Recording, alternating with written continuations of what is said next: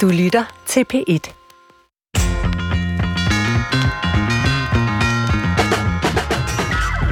Det sker desværre alt for sjældent, at vi i dette program giver os tid til ordentlige samtaler med landets førende forskere inden for psykologi.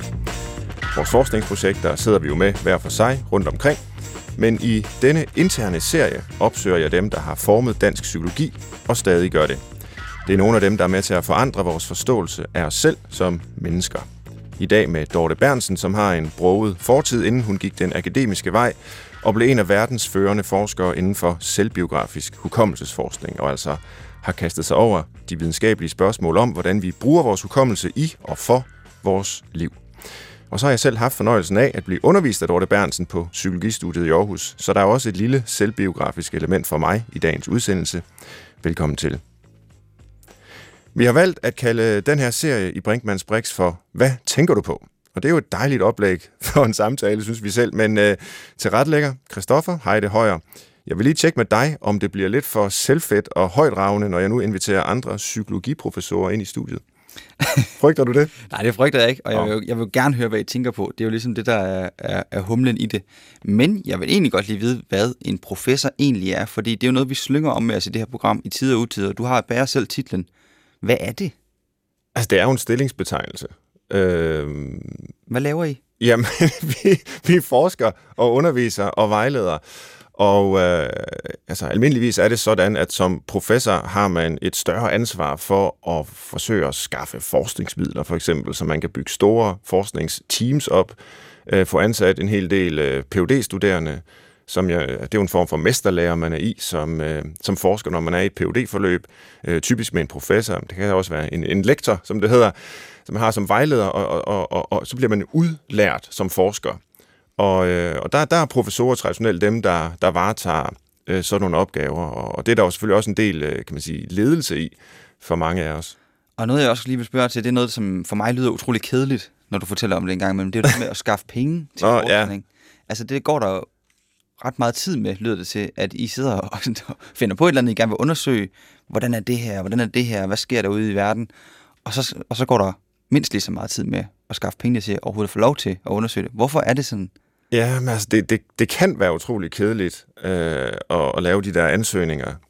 Det er jo sjældent kedeligt, når man får pengene en gang imellem. Desværre er succesraten temmelig lav. Mange af de her store fonde, vi søger hos, har succesrater, der ligger under 10%, altså hvor 90% af de indsendte ansøgninger, som ofte er udarbejdet med månedsvis af arbejdsindsats, hvor alle mulige mennesker er involveret, de bliver ikke til noget. Så kan man så håbe, det ikke er helt spildt alligevel, fordi man måske har fået nogle idéer, der kan bruges andre steder osv.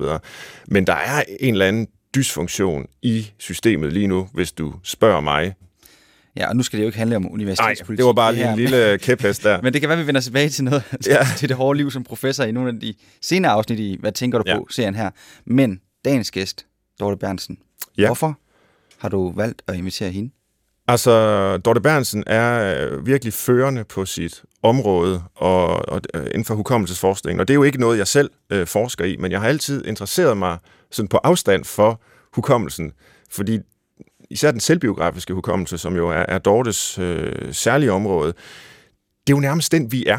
Altså det at kunne huske sit eget liv, at kunne genkalde sig episoder fra det liv, man har levet, det er jo altså helt fundamentalt for vores personlige identitet og selvopfattelse, og det at miste evnen til at genkalde sig episoder fra sit eget liv. Det er jo dybt smertefuldt, og som man ser det ved demenssygdomme. Så der er både sådan nogle helt nærmest grundfilosofiske aspekter i det her. Altså, hvem er vi egentlig? Er vi vores hukommelse? Hvor pålidelig er den så? Kan vi faktisk huske vores eget liv? Og så er der nogle praktiske implikationer, der handler om at for eksempel hjælpe mennesker, som mister evnen til at genkalde sig deres eget liv. Så på den måde er det på en og samme tid ekstremt specifikt, det her område, vi skal høre om i dag, og ja, netop samtidig ekstremt bredt, og vedrører jo egentlig stort set hele vores liv. Og det synes jeg er fascinerende. Jamen, du skal have lov til at lave en professorsnak, så skal jeg nok bryde ind senere, når det er blevet for internt. Det er du velkommen til.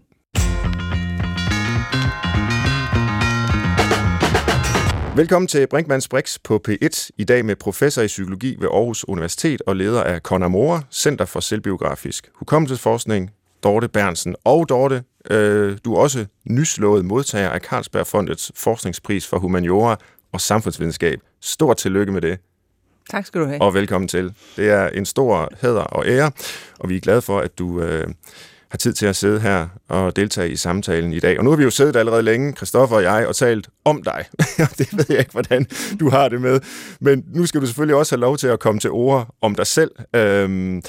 Og jeg vil godt begynde med at spørge dig om, hvornår du vidste, at det her med hukommelse, som jeg allerede har været lidt inde på dine vegne, simpelthen bare var det, du skulle bruge dit liv på at forske i. Er der sådan et særligt selvbiografisk øjeblik hos dig, hvor det stod klart? Nej, det er der faktisk ikke. Nej. Fordi, hvis jeg nu skal være helt ærlig, så interesserede det mig egentlig ikke så meget i starten. Okay. Det, jeg var rigtig interesseret i, da jeg begyndte at læse psykologi, det var sådan noget med sprog og hvordan man skaber originale sprogelige udtryk, billedsproglige udtryk, hvordan man som forfatter, poet kan, eller bare almindelig menneske kan omsætte følelser og indtryk til ord på en sådan måde, at andre ligesom kan forstå den her følelse, eller mærke den selv. Mm. Altså som man ser i netop i litteraturen. Det var meget, det synes jeg var, altså hvordan man egentlig skaber nye sproglige udtryk. Ja. Det var meget fascinerende. Det er da også virkelig spændende. Det beskæftigede mig rigtig meget med de første 2-3 år af min studietid. Ja, måske i virkeligheden. Vi havde jo masser af frihed dengang, så måske næsten alle 5,5 år var det dengang. Faktisk 6, fordi jeg var magister. Men så da jeg så skulle søge en Ph.D., så fik jeg det råd, at jeg måske skulle prøve at bevæge mig lidt væk fra det litterære og felt, for at finde noget, der var mere psykologisk. Og så var det, at jeg tænkte, hvad er egentlig klart psykologisk? Det kan du også huske fra din egen studietid. Det var noget, man drøftede meget intens. Hvad er psykologien? Ja. Genstand. Og så tænkte jeg, hukommelse, det må være klart psykologisk. Men så var det så bare det problem, at jeg egentlig ikke var så interesseret i hukommelse i sig selv. Men så opdagede jeg et fænomen, som var spontane erindringer. Erindringer, der dukker op af sig selv. Ja. I en bestemt situation, og ofte står en eller anden, tænkte jeg i hvert fald dengang, særlig relation til den her situation, de dukker op i. Ikke? Altså, hvorfor dukker den her erindring op af sig selv lige netop nu? Og det fascinerede mig. Jeg tænkte, det er en eller anden form for selvbiografiske symboler eller metaforer. Og så begyndte jeg at arbejde med det. Og så var det, at... Så det smagte alligevel lidt af den første interesse, du havde. Det. Der er vel også et kendt litterært eksempel, Proust, på sporet af den tabte tid, ja, den hedder på dansk, ikke? Altså, hvor er der ikke den her Madeleine-kage? Jo, der er en meget berømt scene, ikke? Der ligesom, andre. Ja, giver anledning til sådan en helt, altså en spontan erindring, der jo nærmest sætter den her kæmpe roman i gang. Ja. Men jeg skal lige høre, hvorfor du ikke for eksempel søgte Ph.D.-midler, eller et Ph.D.-stipendium til at forske i den mere litterære del. Jamen, det var, fordi jeg blev overbevist om, at det var så, altså, det ville nok ikke have gang på jorden. Og så havde jeg måske også brug for at lave noget andet, ikke? Altså sådan ligesom anerkendte det. Og så viste det sig så, at det her felt, det jo virkelig var meget frugtbart, fordi det tog mig i alle mulige forskellige retninger. Ja. Altså så da jeg først begyndte at grave i det, så var det måske rigtig, rigtig godt, at jeg gik den vej. Fordi jeg er jo ikke fortrudt det, og jeg stadigvæk synes, nu synes jeg jo, det er virkelig, virkelig spændende, og der er rigtig mange store ubesvarede spørgsmål stadigvæk. Ja, og dem vender vi tilbage til lidt senere, hvor vi skal høre meget mere om dit arbejde. Men i serien her, der vil vi også gerne høre om, hvordan man bliver til som forsker. Og det er jo særligt relevant, kan man sige, når det nu er det selvbiografiske i de tilfælde, der ovenikøbet af dit forskningsfelt. Så kan du tage os med tilbage til din barndom simpelthen? Altså, hvor voksede du op, og hvordan så der ud? Jeg voksede op i en lille landsby i Midtjylland eller Østjylland, som hedder Valadegård, når man kommer derfra. Hvis ikke man kommer derfra, så hedder det nok Valadegård. Men og der voksede jeg op, gik en ganske almindelig folkeskole, og min far var maler, min mor var hjemmegående, og... det var en super god folkeskole, og jeg kunne rigtig godt lide at gå i skole, så det ene tog det andet, og så kom jeg på gymnasiet, og så efter gymnasiet, så vidste jeg ikke rigtig, hvad jeg ville.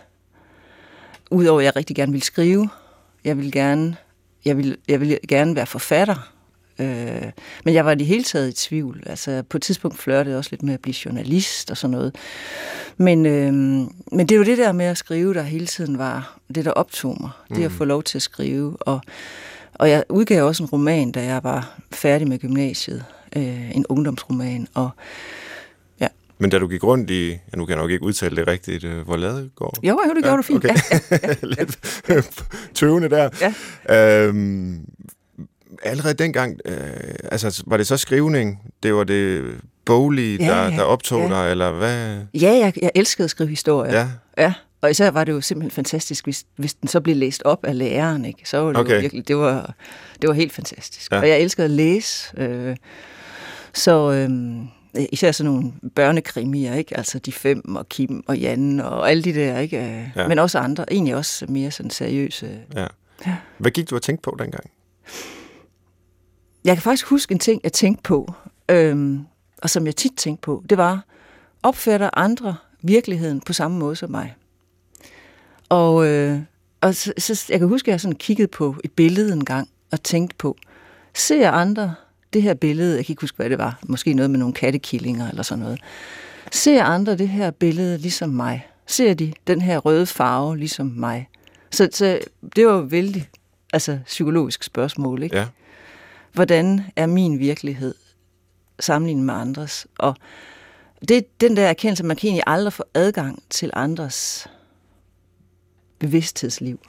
Det var jo nok det, som jeg egentlig indså der. Har du fundet svaret? Nej. Jo, jeg tror, vi ser det forskelligt. Ja. Det er jo en af psykologiens pointer, ikke? At vi selvfølgelig ser vi nogle ting ens, men der er også... hvordan vi opfatter, hvordan vi perciperer, som det så viser og hedde, ikke? Jo. Det afhænger rigtig meget af ens indstillinger, interesser og så videre. Det gør det også, hvad vi erindrer. Ja.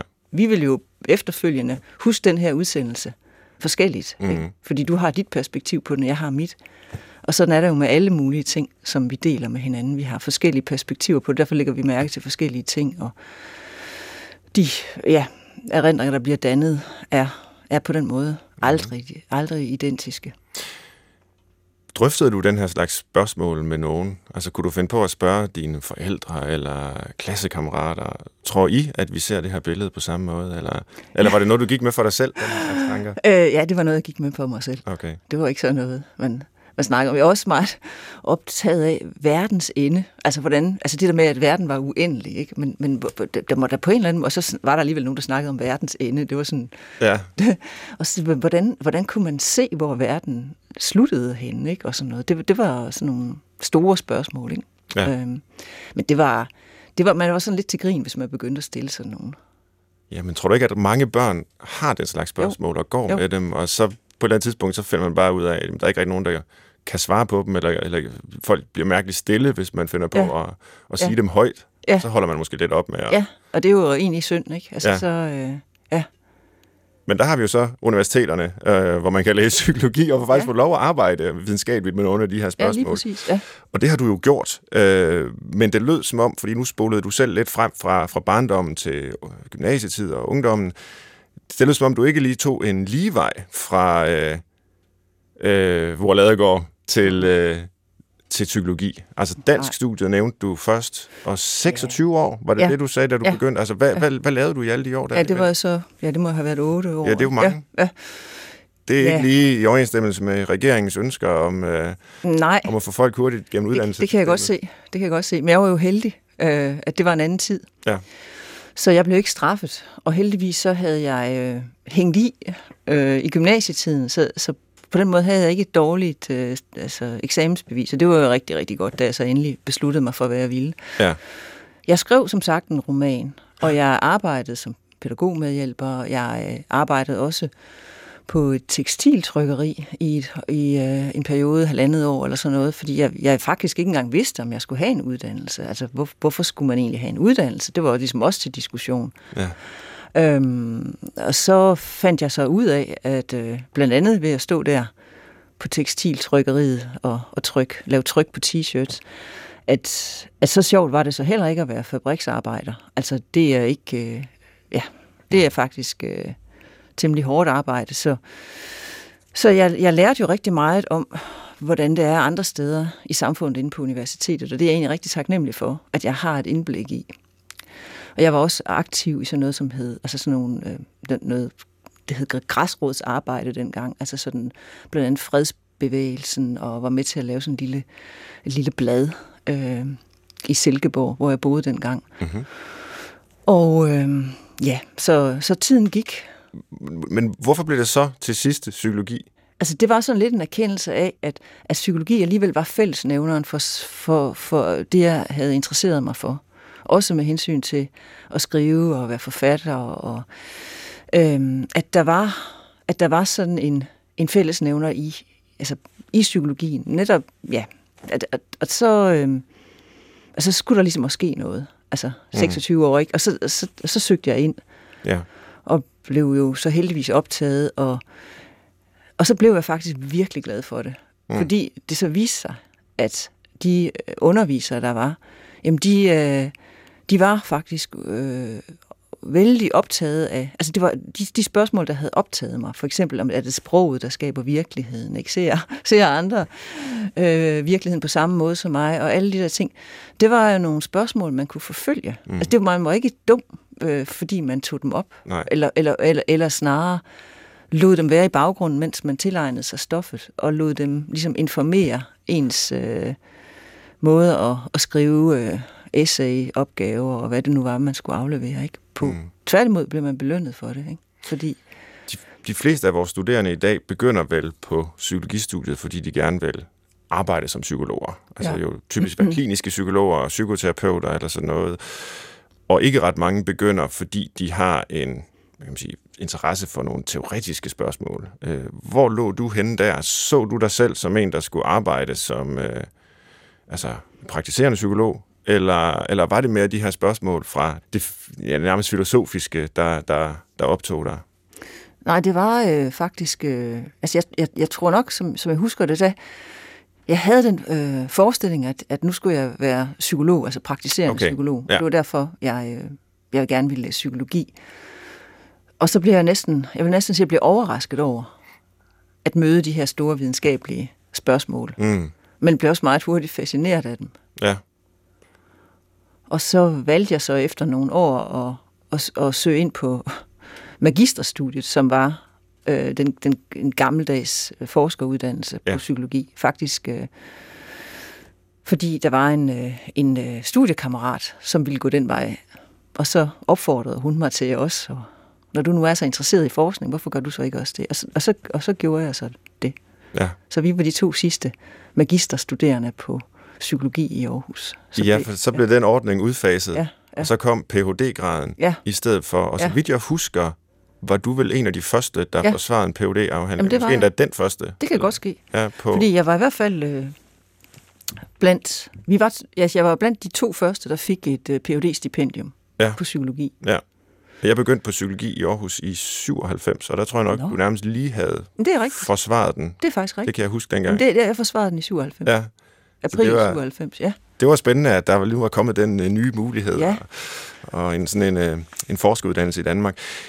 Det skal vi snakke om lige om lidt, hele din forskning fra dengang og til nu. Men nu vil jeg ved din egen ungdomstid, og så er noget af det, vi ofte tager op her i Brinkmanns Brix, det er jo sådan nogle samfundsmæssige problemer, som for eksempel ungdommen ser ud til at gå og bøvle med. Altså, de oplever stress og pres og får mange diagnoser. Og det er der mange holdninger til, og mange forskere, der står og roder i.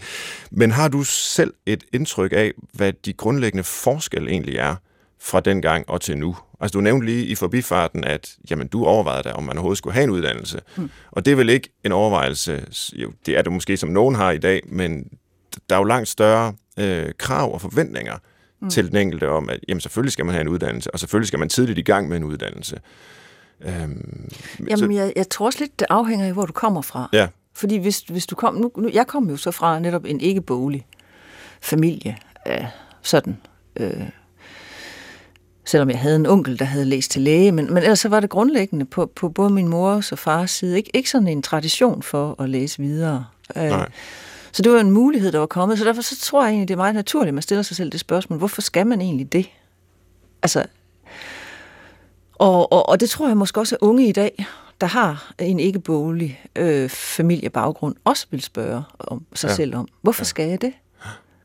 Hvorfor kan jeg ikke bare gøre, som min morfar gjorde, eller mor og far gjorde? Altså, men jeg tror, en forskel er altså, jeg var jo på en måde heldig med at være ung i slutningen af 70'erne og starten af 80'erne, fordi der var ikke så mange krav til selvfremstillelse. Altså, det var ikke svært at være moderne klædt, for eksempel. Eller det var heller ikke dyrt, fordi det var sådan noget hippietøj. Ja. Og det var kinasko. Ja. Og dem kunne man købe til 30 kroner. Så det var nemt at være med. Og så der var ikke den samme, som jeg opfatter det, at måske nogle unge i dag er meget sådan bundet ind i, at det skal se godt ud, og det skal være det rigtige tøj og de rigtige mærker og sådan noget. Det var der faktisk ikke. Det var ligesom, det så man lidt på med foragt dengang. Mm. Men samtidig siger man jo om de unge, at de er en generation, der har nærmest uendelig mange muligheder, og de skal bare gribe de fantastiske muligheder, som er for at uddanne sig og rejse. Det her, de skal godt nok ikke kunne her i det seneste halvandet år, men ellers. De har flere penge, end vores generation havde osv. Altså, vil du hellere være ung i dag, når alt kommer til alt, med det, der er sket siden, eller foretrækker du den ungdomstid, du oplevede dengang? Jeg vil helt klart hellere have min egen ungdomstid. Ja, okay. Og en af de ting, som jeg synes er problematisk, eller som er i hvert fald en meget stor forskel, som andre afgør, om det er problematisk, det er den digitalisering, der er sket, og den enorme brug af sociale medier, som jo er meget sådan netop den der selvfremstilling også, som jeg personligt ville have fundet det svært at være med i. Jeg ville have fundet det svært, og at jeg fundet det stressende, tror jeg, at have været med i det. Ja. Så det er jeg rigtig glad for, at jeg ikke skulle bøvle med, altså, dengang. Tror du, at det relativt høje stressniveau, man ser hos unge mennesker, der er også undersøgelser, der viser, at jeg tror, det er hver tredje 19-årig unge kvinde, der er gået til psykolog på et tidspunkt i sit liv, og det er selvfølgelig gode nyheder for os, der med sig uddannet psykologer til professionen, ja. men det er jo også en lidt en sørgelig nyhed. Og der er også mange af de unge, der får forskellige diagnoser i langt højere grad end for 10 år siden. Altså, tror du, det skyldes sociale medier, for eksempel? Det er jo en af de teser, som tit bliver hævet frem. Ja, altså jeg må jo sige, at rent forskningsmæssigt, så står jeg lidt på bar bund. Jeg kender ikke litteraturen om det ordentligt. Jeg tror nok, den er sådan lidt blandet, ikke? Ja, men, det er også mit indtryk. Men hvis jeg skulle sige min personlige mine egne personlige spekulationer, så vil jeg nok sige, at hvis den effekt, det har på en, er, at man tænker på, når man går ud af døren, hvordan skal jeg nu være klædt, hvordan skal jeg se ud, for at jeg kan tage den selfie, der kan lægges op, eller når der bliver taget billeder til festen, eller til kaffeslapperasen, eller så videre, at jeg så ser godt ud. Altså, at man hele tiden har det der ydre perspektiv på sig selv, så tror jeg altså, at og har det over lang tid, så mister man en eller anden vigtig kontakt til sig selv, som jeg godt kunne forestille mig var med til at gøre, at man... Jamen, at man blev fremmed for sig selv, og måske blev deprimeret, eller i hvert fald stresset, ikke, over at skulle leve op til det billede, man får skabt af sig selv. Ja, og hvis jeg skal prøve at bygge en elegant bro, det kan nok ikke lykkes, men fra det, vi taler om nu, og så til dit eget forskningsfelt, som jeg netop gerne vil ind på nu, tror du så, det betyder noget for vores selvbiografiske hukommelse, det her med, at vi hele tiden tager billeder, har en lang tråd på vores Instagram, eller hvad det nu er, kan spole tilbage og se, hvordan så jeg ud for et halvt år siden, 1 år siden, måske 5 år siden. At vi ligesom hele tiden fastholder vores liv visuelt. Jeg ved, der er mange, der rejser det spørgsmål også. Jeg mener ikke, der er lavet særlig meget forskning endnu på det. Nej. Men det, som vores erindring gør, vores gammeldags erindring, som ikke er fotografier, det er jo, at den vælger nogle detaljer ud, og den tager et perspektiv ind på en eller anden begivenhed. og vælger ligesom de detaljer ud, der, hvis man skal sige det på en eller anden sådan lidt poetisk måde, symboliserer, hvad der var vigtigt i den her situation for mig, og i den relation, eller som jeg ser det i dag. Sådan som jeg ser det i dag. Ikke? Og den detaljeselektion, den går jo lidt, den kan næsten ikke undgå andet end at blive påvirket af, at der ligger nogle billeder, der siger, nej, det var nu altså sådan, det var i virkeligheden, ikke? At du så faktisk lidt dum ud i den kjole der, eller at de står der og smiler alle sammen på det billede, der er ikke nogen, der er ked af det der. Hvorfor husker du det som, at folk var i dårligt humør? Altså, siger billedet ligesom så, ikke? Til en, og korrigere den personlige erindring. Og den personlige erindring er jo netop ikke fotografisk, men er en fortolkning. Ja. Og en fortolkning, man har på den lange bane, man har retrospektivt, hvor man uddrager nogle ting ud fra, på baggrund af rigtig, rigtig, rigtig mange forskellige kilder. Også det, der måske ikke blev taget billedet af. Det, der skete lige efter billedet blev taget. Det, der blev sagt på vej ud af bussen i går, eller sådan noget. Ikke? Altså, det er jo ekstremt komplekst. Ja. Der er måske en risiko for en slags reduktion, i og med, at vi har altså, billedet, sådan så det ud. Eller du nævnte også før, efter den her udsendelse, vil du og jeg have forskellige erindringer om, hvad der er sket. Der er selvfølgelig også noget af det samme i vores hukommelse for det, men der vil også være forskellige nuancer. Men i princippet kan vi jo bare afspille den optagelse af samtalen, vi har lige nu, og så kan vi i hvert fald høre, hvordan det lød. Ja. Altså, vi vil stadigvæk have forskellige perspektiver på det, men også der har man jo, altså, det er jo ikke bare med billeder, det er jo også med lyd, altså med det digitale i det hele taget, har vi jo ligesom muligheden for hele tiden at fastfryse virkeligheden. Ja. Der er vel også nogen, der overvejer, om det simpelthen gør, at vi husker dårligere som moderne mennesker, sådan jeg kan sige, individuelt, fordi vi har alle de eksterne hjælperedskaber til ligesom at lagre. Ja, altså man gør sig i hvert fald ikke så umage med at huske noget, fordi man kan jo gå ud og søge det og finde det. Man kan google det, ja. Nå, men nu er vi godt i gang med at bevæge os ind på dit felt, hukommelse, erindring. Du har jo været lidt inde på, at du kom i psykologien fra nogle andre spørgsmål, og i virkeligheden ikke interesserede dig så meget for hukommelse i udgangspunktet.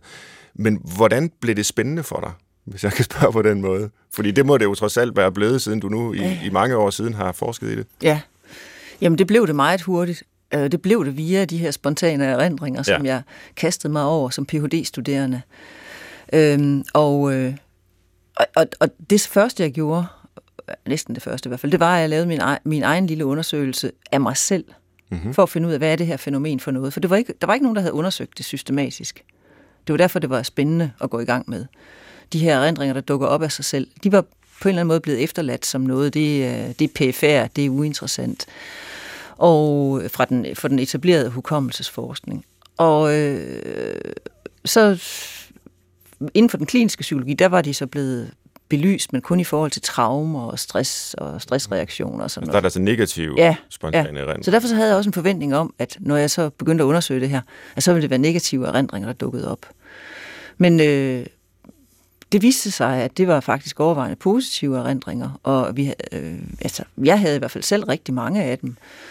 Og så var der så også det i det, og det var det fascinerende, at samtidig, jeg gav mig selv den her opgave, at jeg skulle skrive erindringer ned i sådan en lille notesbog, jeg havde lavet struktureret på en bestemt måde, og så videre, ikke? Så der var systematik i det. Og nogle gange så blev jeg så overrasket over, at jeg huskede det. At jeg huskede en eller anden bestemt scene. At et eller andet kom tilbage til mig, og som, det har jeg da ikke skænket en tanke i overvis, det her. Hvorfor dukker det her pludselig op? Eller hvorfor har jeg virkelig husket på det i så mange år? Ikke? Altså, og hvor meget andet ligger der så? Ja.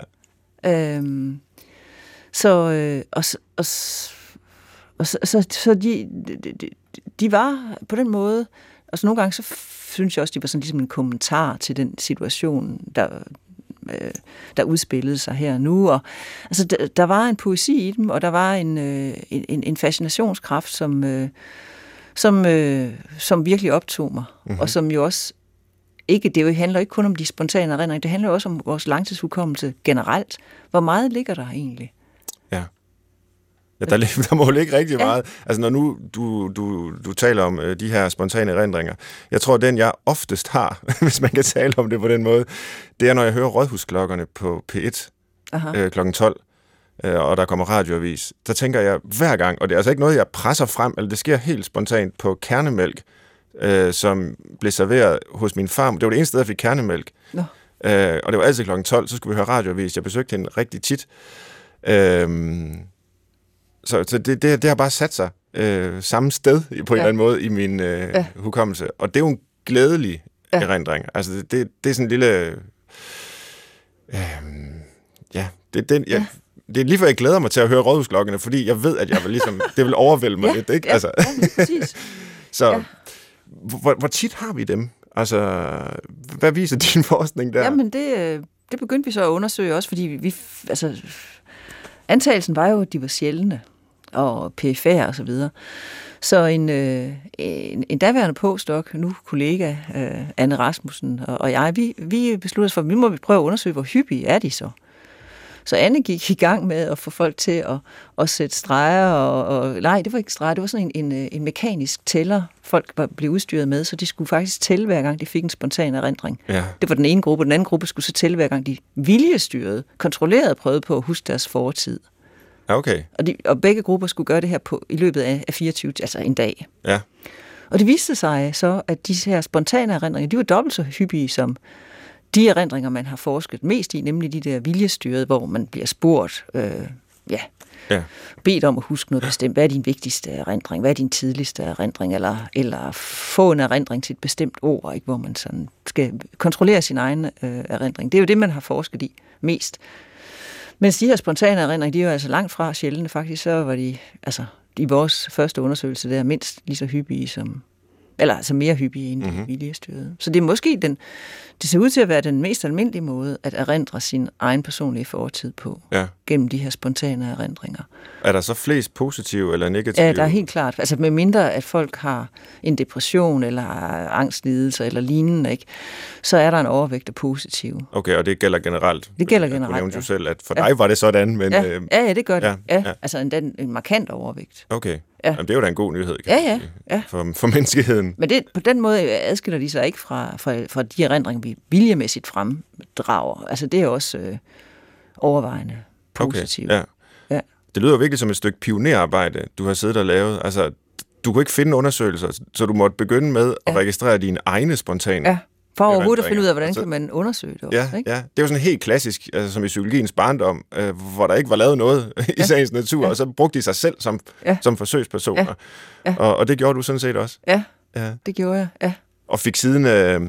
Men så skal jeg så sige, efter jeg så havde ført min egen dagbog der, altså struktureret erindringsdagbog i, jeg kan ikke huske, hvor lang tid jeg gjorde det, lang tid, altså 1 måned, 2 måneder måske, så var det så, jeg var klar til at gå i gang med den første undersøgelse af andre mennesker. Så det gik ret hurtigt. Ja. Fordi nu vidste jeg, at jeg kunne finde ud af det, eller man kunne finde ud af det, og de her studerende, der var med, deres erindringer var også fascinerende. Altså det var jo også, de havde jo også den særlige sådan poesi over sig, ikke? Altså, det var ikke de store, vigtige begivenheder, da jeg blev gift, eller da jeg begyndte på psykologi, eller da jeg blev student. Det er jo ikke det, man husker. Det er de små, finurlige ting, der ofte dukker op af sig selv, når der er en eller anden association, der passer til. Og det viser jo netop, hvor rigt livet er. Det er ikke de fortravede ting, som man fortæller, når man skal fortælle sin livshistorie, vel? Det er de små hverdagsting, som har på en eller anden måde alligevel har været distinkte nok til at blive husket. Hvorfor er det sådan? Altså, det er fordi, tror jeg, at spontane erindringer er meget associationsafhængige. Og så viser det jo så også, at vi faktisk har bevaret dem. Altså, vi har jo på en eller anden måde lagret de her små, distinkte begivenheder. Og så når den rette associationsforbindelse er til stede, så dukker de op. Måske sådan for at sige, jamen, kan du bruge mig til noget i den her situation, ikke? Altså fra et evolutionært perspektiv, så for at regulere adfærden, så man kan sige, jamen, der er muligvis et eller andet, der er en eller anden overlap, en eller anden lighed mellem den aktuelle situation og erindringen, en eller anden distinkt lighed. rådhusklokker og kernemælk. Mm. Så derfor så er vores hukommelse indrettet sådan, jamen så får du den erindring. Det kan være, det er relevant. Ja. Det er det så måske ikke, som sådan. Men så tager den jo heller ikke noget af din kognitive kapacitet, for den dukker op af sig selv. Mm. Så hvis ikke du dvæler ved den, så forsvinder den jo hurtigt igen. Det store sådan, videnskabsteoretiske spørgsmål i forbindelse med den måde at forske på her, det er vel, jamen, og det er så umuligt at svare på, men altså, hvor meget påvirker det ens erindringer og spontaniteten, hyppigheden af dem osv., at man skal registrere dem, at man får en klikker, eller en app, eller skal sætte krydser, eller hvad det nu er. Jo. Altså, hvordan tager man højde for det? Altså, at selve det, at man deltager i det, kan have en betydning for, hvordan de opstår? Ja, altså det er jo et svært spørgsmål, fordi selvfølgelig påvirker det. Altså, men noget af det, vi... Og det har jeg også faktisk lige fra starten været bevidst om. Så en af de... Altså, i de undersøgelser, hvor jeg havde været interesseret i hvad skal vi sige, karakter, altså i kvaliteten af de erindringer, der har jeg altid begrænset folk til kun at registrere 2 om dagen. Okay. For ikke at få sådan en situation, hvor de bare sidder og skriver spontane erindringer ned og genererer og så videre. Ikke? Men så har vi så også sidenhen, hvor vi fik mulighed for det, fik penge til det, begyndt at lave mere eksperimentelle studier, prøve at aktivere dem i en mere sådan kontrolleret sammenhæng eksperimentelt. Og fordi efter vi fandt ud af, hvordan de opfører sig i hverdagslivet, så var det muligt at lave nogle eksperimentelle design, hvor man så netop giver sig nogle distinkte cues, eller associationsforbindelser, så man kan fremkalde noget materiale, folk har set før. Ja. Så det er jo så også med til at bevæge, altså gøre det mere kontrollerbart. Og så har vi også lavet med det samme eksperimentelle design eller en tilpasset version af det, lavet i hjerneskanningsstudier, hvor folk faktisk ikke blev bedt om at huske, men hvor de lyde, som skulle associere erindringer, eller som vi vidste fra vores tidligere eksperiment, dannede de her erindringer af nogle tidligere præsenterede billeder, hvor de bare blev spillet i scanneren, og så kunne man så se på hjerneaktiviteten. Ja. Både når folk spontant måtte formodes at huske, fordi de jo altså fik de her lyde, eller når man bad folk om at huske billederne til lydene, eller versus det, ikke? Altså sådan. Så når man sådan går, og vi har også lavet studier med aber, hvor vi kan se, at de også de får også spontane erindringer, hvis der er en distinkt associationsforbindelse. Ikke rådhusklokker, men på samme måde. En unik begivenhed, der kan knyttes med et bestemt cue. Okay. Kan man bruge den type forskning til at sige noget om, hvor pålidelige vores spontane erindringer er? Fordi det er i hvert fald noget, jeg kan huske fra sådan basal kognitionspsykologi på studiet. Ikke? Altså fortællingen om hukommelsen var ligesom, jamen det er ikke et billede af fortiden. Nej. Eller jo, det er det, men så er det et rekonstrueret billede, som bliver rekonstrueret på en bestemt måde, sandsynligvis af evolutionære grunde, for at jeg skal kunne bruge det til noget i fremtiden. Ja. Så selvom det lyder lidt mærkeligt, så er hukommelsen jo egentlig mindst lige så fremtidsrettet, som den er fortidsbestemt, kan man sige. Ja. Men så er der jo bare områder af vores liv, hvor det faktisk er rigtig vigtigt, at vi husker korrekt, hvis man for eksempel bliver afhørt som vidne. Ja. Så er det måske så ikke spontane erindringer, vi er inde på, men mere den generelle hukommelsespålidelighed. Hvad siger forskningen egentlig om den? Altså, der er ikke noget, der... Altså, lige for de spontane erindringer, jeg tror ikke, de er mere pålidelige end andre typer af erindringer. Fordi der vil altid også være noget... Altså, hjernen er jo også rekonstruerende. Men i forhold til det sådan dit større spørgsmål om hukommelse eller erindring som helhed, for eksempel hvis man bliver afhørt, interviewet af politiet eller lignende, jamen så er det jo en kendt sag, at vores hukommelse er ikke et sandhedsvidne. Altså der sniger sig mange detaljer ind, der ikke var til stede i den oprindelige situation. Igen det med perspektivet. Fordi at erindringen netop er fortolkende, så kan der jo snige sig noget ind, der passer rigtig godt ind i fortolkningen, men som rent faktisk ikke var til stede. Så hvis man har opfattet af forskellige grunde en situation på en bestemt måde, så kan man bagefter komme til at lægge ting til, som ikke reelt var til stede. Eller hvis man har efterfølgende fået noget fortalt om baggrunden for situationen, så kan man også komme til at at lægge noget ind i sin egen erindring, der ikke passer til virkeligheden. For eksempel at den person, der udførte det her overfald, han var iklædt eller en bestemt type trøje eller sådan noget, fordi nogle andre vidner også har sagt det, eller havde en bestemt hudfarve eller lignende, ikke? Jo. Så det kalder man for misinformationseffekten, altså at det, man hører efterfølgende, kan komme ind og blande sig. Ja. Så, og vi kan jo også danne hele falske erindringer, især hvis det er noget, der... Især hvis man bliver spurgt om noget, der er foregået for en rum tid siden, og sådan har grunde til at tro, at et eller andet bestemt skulle have fundet sted, og arbejder på at få den her erindring frem, så kan man godt komme til at digte sig til noget, der reelt ikke har fundet sted. Mm. Det kalder man for falske erindringer. Og der er vi jo gået fra, grundvidenskab, hvor du har studeret, jamen, hvordan fungerer hukommelsen og de her spontane erindringer i det hele taget, til noget, der pludselig er, ekstremt relevant for nogle praksisfelter, ikke? Altså ja. Juraen, og vi har også været inde på det her med demens og så videre, men også det her med falske erindringer, det blev jo diskuteret for, jeg ved ikke, er det 15 år siden måske, eller mere endnu, hvor der vel var en form for erkendelse i psykologfaget, som jeg husker det. Jeg var jo ikke en del af den diskussion, men af, at folk kan faktisk skabe falske erindringer. Så når man pludselig husker noget, for eksempel i et psykoterapeutisk forløb, om at man var blevet misbrugt som barn, så var det ikke nødvendigvis sandt. Ja. Og det havde måske lidt været dogme før det, eller hvad? Ja. Du var involveret i de diskussioner dengang, så vidt jeg husker. Det var jeg, ja. Og der var jeg jo helt grøn. Altså, der var jeg jo nærmest Ph.D.-studerende. Det var i hvert fald noget af det tiden. Det var midt-90'erne, det sådan rigtigt var voldsomt internationalt. Ja. Og det var også i midten af 90'erne, at de første undersøgelser blev lavet, som faktisk påviste, at man kan faktisk få folk til at tro, eller til at sige, at de har oplevet noget, de reelt ikke har oplevet, hvis man bare beder dem om at tænke over, hvor kunne det have foregået hen, hvad foregået hen, og hvem var i øvrigt til stede osv.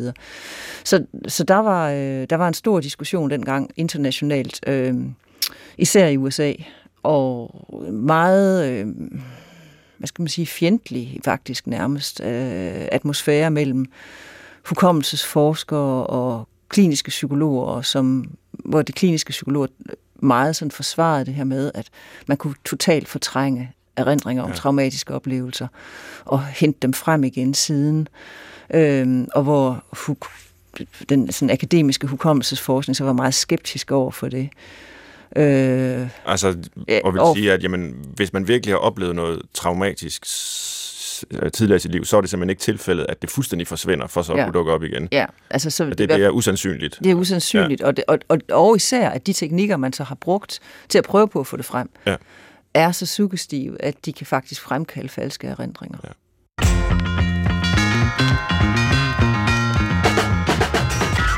Du lytter til Brinkmanns Brix på P1, og i dag har jeg fornemt selskab i form af professor i psykologi ved Aarhus Universitet og leder af CON AMORE, Center for Selvbiografisk Hukommelsesforskning.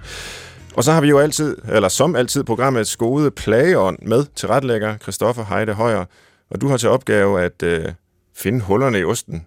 Jeg ved ikke, om jeg bryder mig om den metafor, men måske er der mange i dag, hvor Dorthe og jeg jo, især her til sidst, har nørdet hukommelsespsykologi.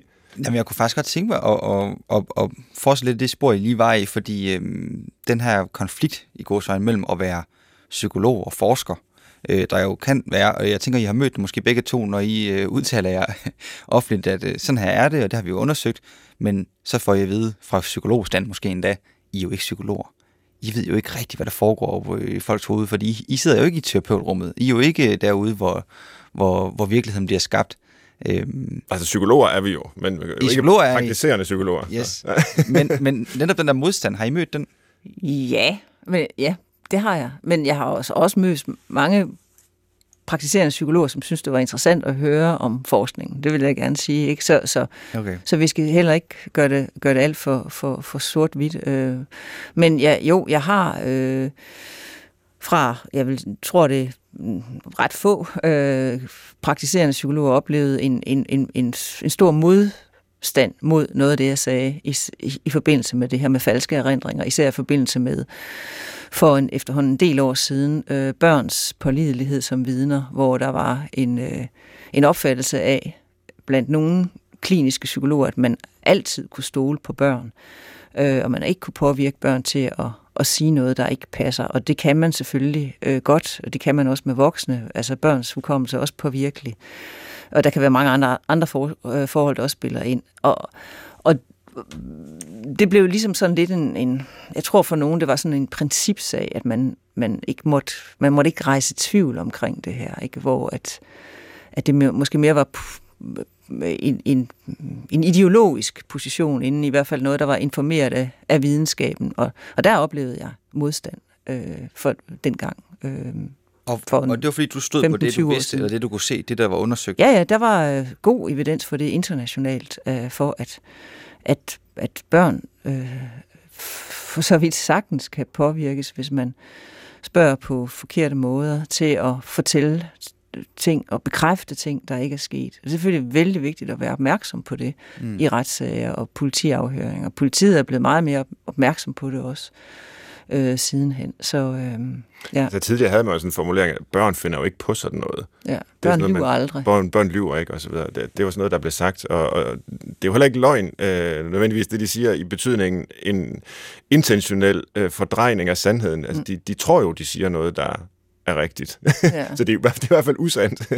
Eller det kan det være, ikke? Men også så, nogle gange, så de måder, som de vidneudsagn kan blive til på, det er også ofte ved, at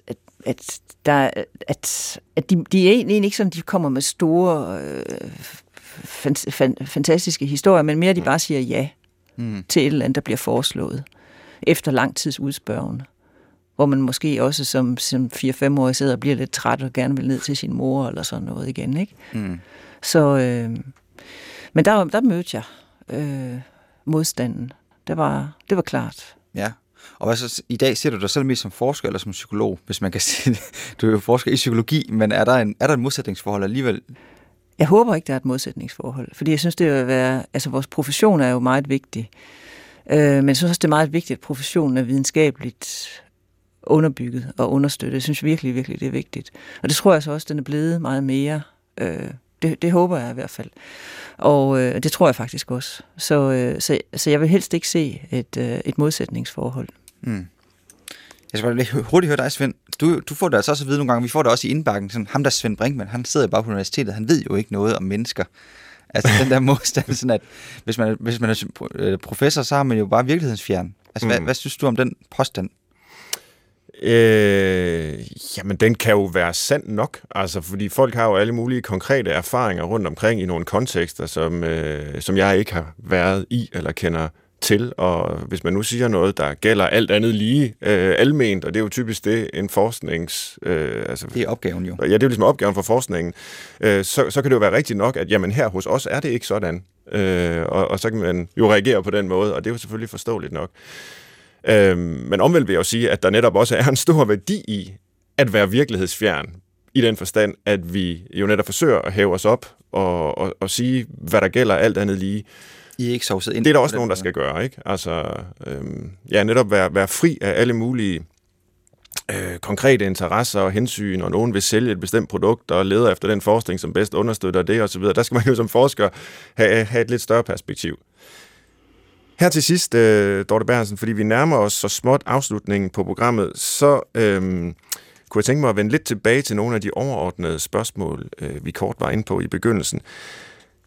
Hvis du ser ud over vores samfund og vores sådan nutiden med dine briller som forsker og psykolog, hvad... Er der så noget, der bekymrer dig? Du har været lidt inde på det med sociale medier, men er der andre ting, der falder dig i øjnene som noget, vi også som fag burde interessere os mere for, gå mere ind i? Ja, altså... Jeg er lige nu...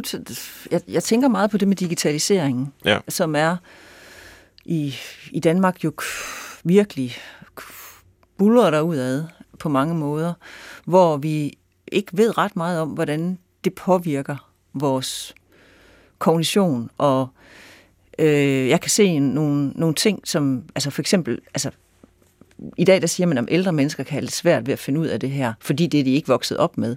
Men jeg tror også, at det kan være et problem, når dem, der er unge i dag, bliver ældre. Fordi det at navigere så meget rundt på en lille tablet eller mobiltelefon, det kræver noget finmotorik, altså for at sige noget helt banalt, som bliver påvirket af aldringsprocesser.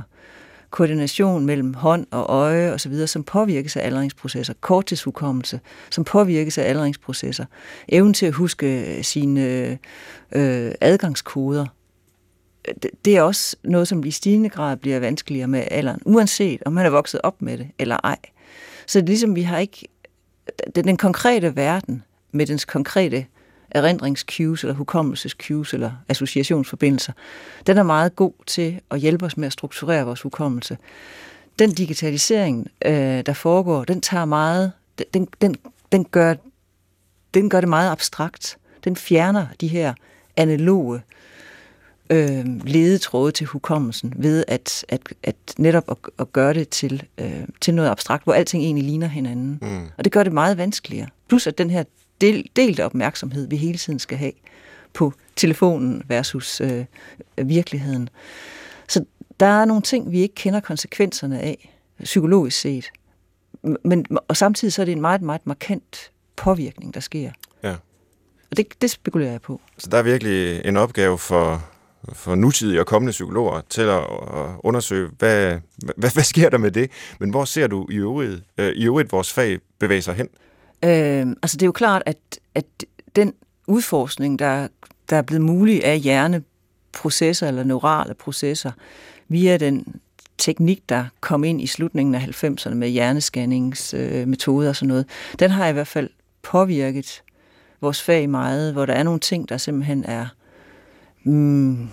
måske er glædet ud, ikke? Eller i hvert fald blevet meget mindre, kom til at fylde meget mindre, som er mere den klassiske eksperimentelle psykologi, den er kommet til at fylde mindre. Og det er for mig, jeg ved ikke, det er selvfølgelig rigtig, rigtig godt, at vi har mulighed for at kunne undersøge hjerneprocesser og sådan noget, men jeg kan godt være lidt bekymret for, at den udforskning, vi også skal af tankeprocesser og sådan sindet, ikke som hjernen, men bare som tankeprocesser, der foregår i vores sind og vores adfærd osv., at vi kommer til at miste for meget der. At vi glemmer, at det også er vigtigt.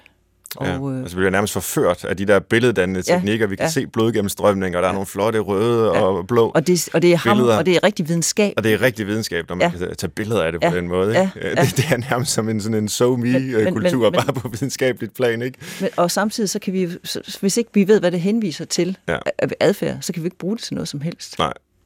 Så der er der stadigvæk brug for psykologer til at beskrive og analysere, hvad det er, de her billeder egentlig er billeder af, for nu at sige det på den måde. Ja. Og jeg synes også, der er meget, meget, meget store potentialer i psykologien, som i forskningen, i psykologi, som jeg også synes, at det danske samfund godt kunne være lidt bedre til at se. Altså, nu snakkede I i starten om at søge penge, og det er ikke fordi, jeg sidder her og mangler penge, men jeg ved, der er mange kolleger, der gør det også. Og psykologien har faktisk ikke ret mange steder at gå hen. Ikke grundforskningen i psykologien. Der er faktisk ikke ret mange steder. Og det betyder, at vi render til de samme fonde. Og det er synd, fordi der er rigtig mange potentialer i den psykologiske forskning. Ja. Hvad er dine kommende forskningsopgaver herefter? Hvad vil du gerne finde ud af fra nu af? Ja, jeg synes, jeg har nogle ting, jeg skal have fundet hoved og hale i rent teoretisk. Og det tror jeg godt, jeg kan få en hel del år til at gå med. Altså, jeg trænger til at udover, og jeg nok kan ikke lade være med at lave flere undersøgelser selvfølgelig, men jeg har også brug for at få samlet nogle tråde, og få undersøgt og teoretisk, såvel som empirisk, men også teoretisk, få sammenfattet noget omkring, hvordan de her associative, spontane processer, de så faktisk arbejder sammen med de mere avancerede, viljestyrede og måske evolutionært senere, formentlig evolutionært senere, viljestyrede, kontrollerede processer, vores abstrakte selvforståelse, vores livshistorie og sådan noget, som er langt mere avancerede kognitive processer. Hvordan arbejder de her to niveauer egentlig sammen? Det synes jeg er meget spændende. Jamen, god fornøjelse med det. Det sidste, jeg vil bede dig om, Dorthe, det er at formulere en liste til vores trofaste lyttere med 3 gode råd til at få et liv som det, du har. Som det, jeg har? Ja. Jamen, hvorfor ville de dog være interesseret i det siger folk altid, når man beder dem om sådan noget. Ja, okay. Men, jo, men det... du har lavet vigtig forskning, og du har vundet priser, og du har bygget kæmpe forskningsmiljø op. Det er da efterstræbelsesværdigt. Okay. Jamen, hvis vi antager, det er rigtigt, så vil jeg sige, at som min gode kusine sagde for nylig, hun sagde, jamen, du har en meget stærk vilje. Ja. Mm-hmm. Og det har hun faktisk ret i, at det har været viljen, der har gjort rigtig meget for mig. Ja. Det er ikke at give op, det er at blive ved med at slås, gå i modvind og så videre. Det skal man altså kunne. Fordi man får også mange hug og sådan noget undervejs, og afslag og kritik og alt sådan noget. Ja. Så viljen skal være der. Det var én ting. Ja. Så skal man kunne... have en åbenhed og lade sig fascinere af ubesvarede spørgsmål, og ikke være bange for dem, kan man sige. Mm-hmm. Og så skal man kunne håndtere ensomhed. Mm-hmm. Jeg skriver ned her. Fordi erkendelsesprocessen også er, at det i hvert fald, da jeg var ung, og rendte rundt og studerede spontane erindringer og undersøgte poetiske metaforer, altså der var mange ensomme aspekter i det. Det skal man kunne håndtere. Ja. Jeg synes, det er en rigtig fin liste. Stærk vilje, giv ikke op. Vær åben, vær ikke bange for det nye og det ukendte, som man er på opdagelse i. Og så skal man håndtere ensomhed. Det er hermed givet videre. Tak for det, Dorthe Berntsen. Og du har lyttet derude til Brinkmanns Brix på P1, hvor vi i dag havde besøg af den første gæst i den her serie, Hvad tænker du på? Hedder den, hvor jeg inviterer landets førende forskere i psykologi ind til en samtale om dem og deres arbejde. Tusind tak til Dorthe Berntsen for at være en form for prøvekanin i formatet. Det klarede du rigtig godt, Dorthe. Tak. Og tilrettelægger var, som altid, Christoffer Heide Højer. Jeg var værten og hedder Svend Brinkmann. I lytter og kan altid skrive til os på brinkmannsbrix@dr.dk. Jeg håber, vi høres ved om en uge. Tak for i dag.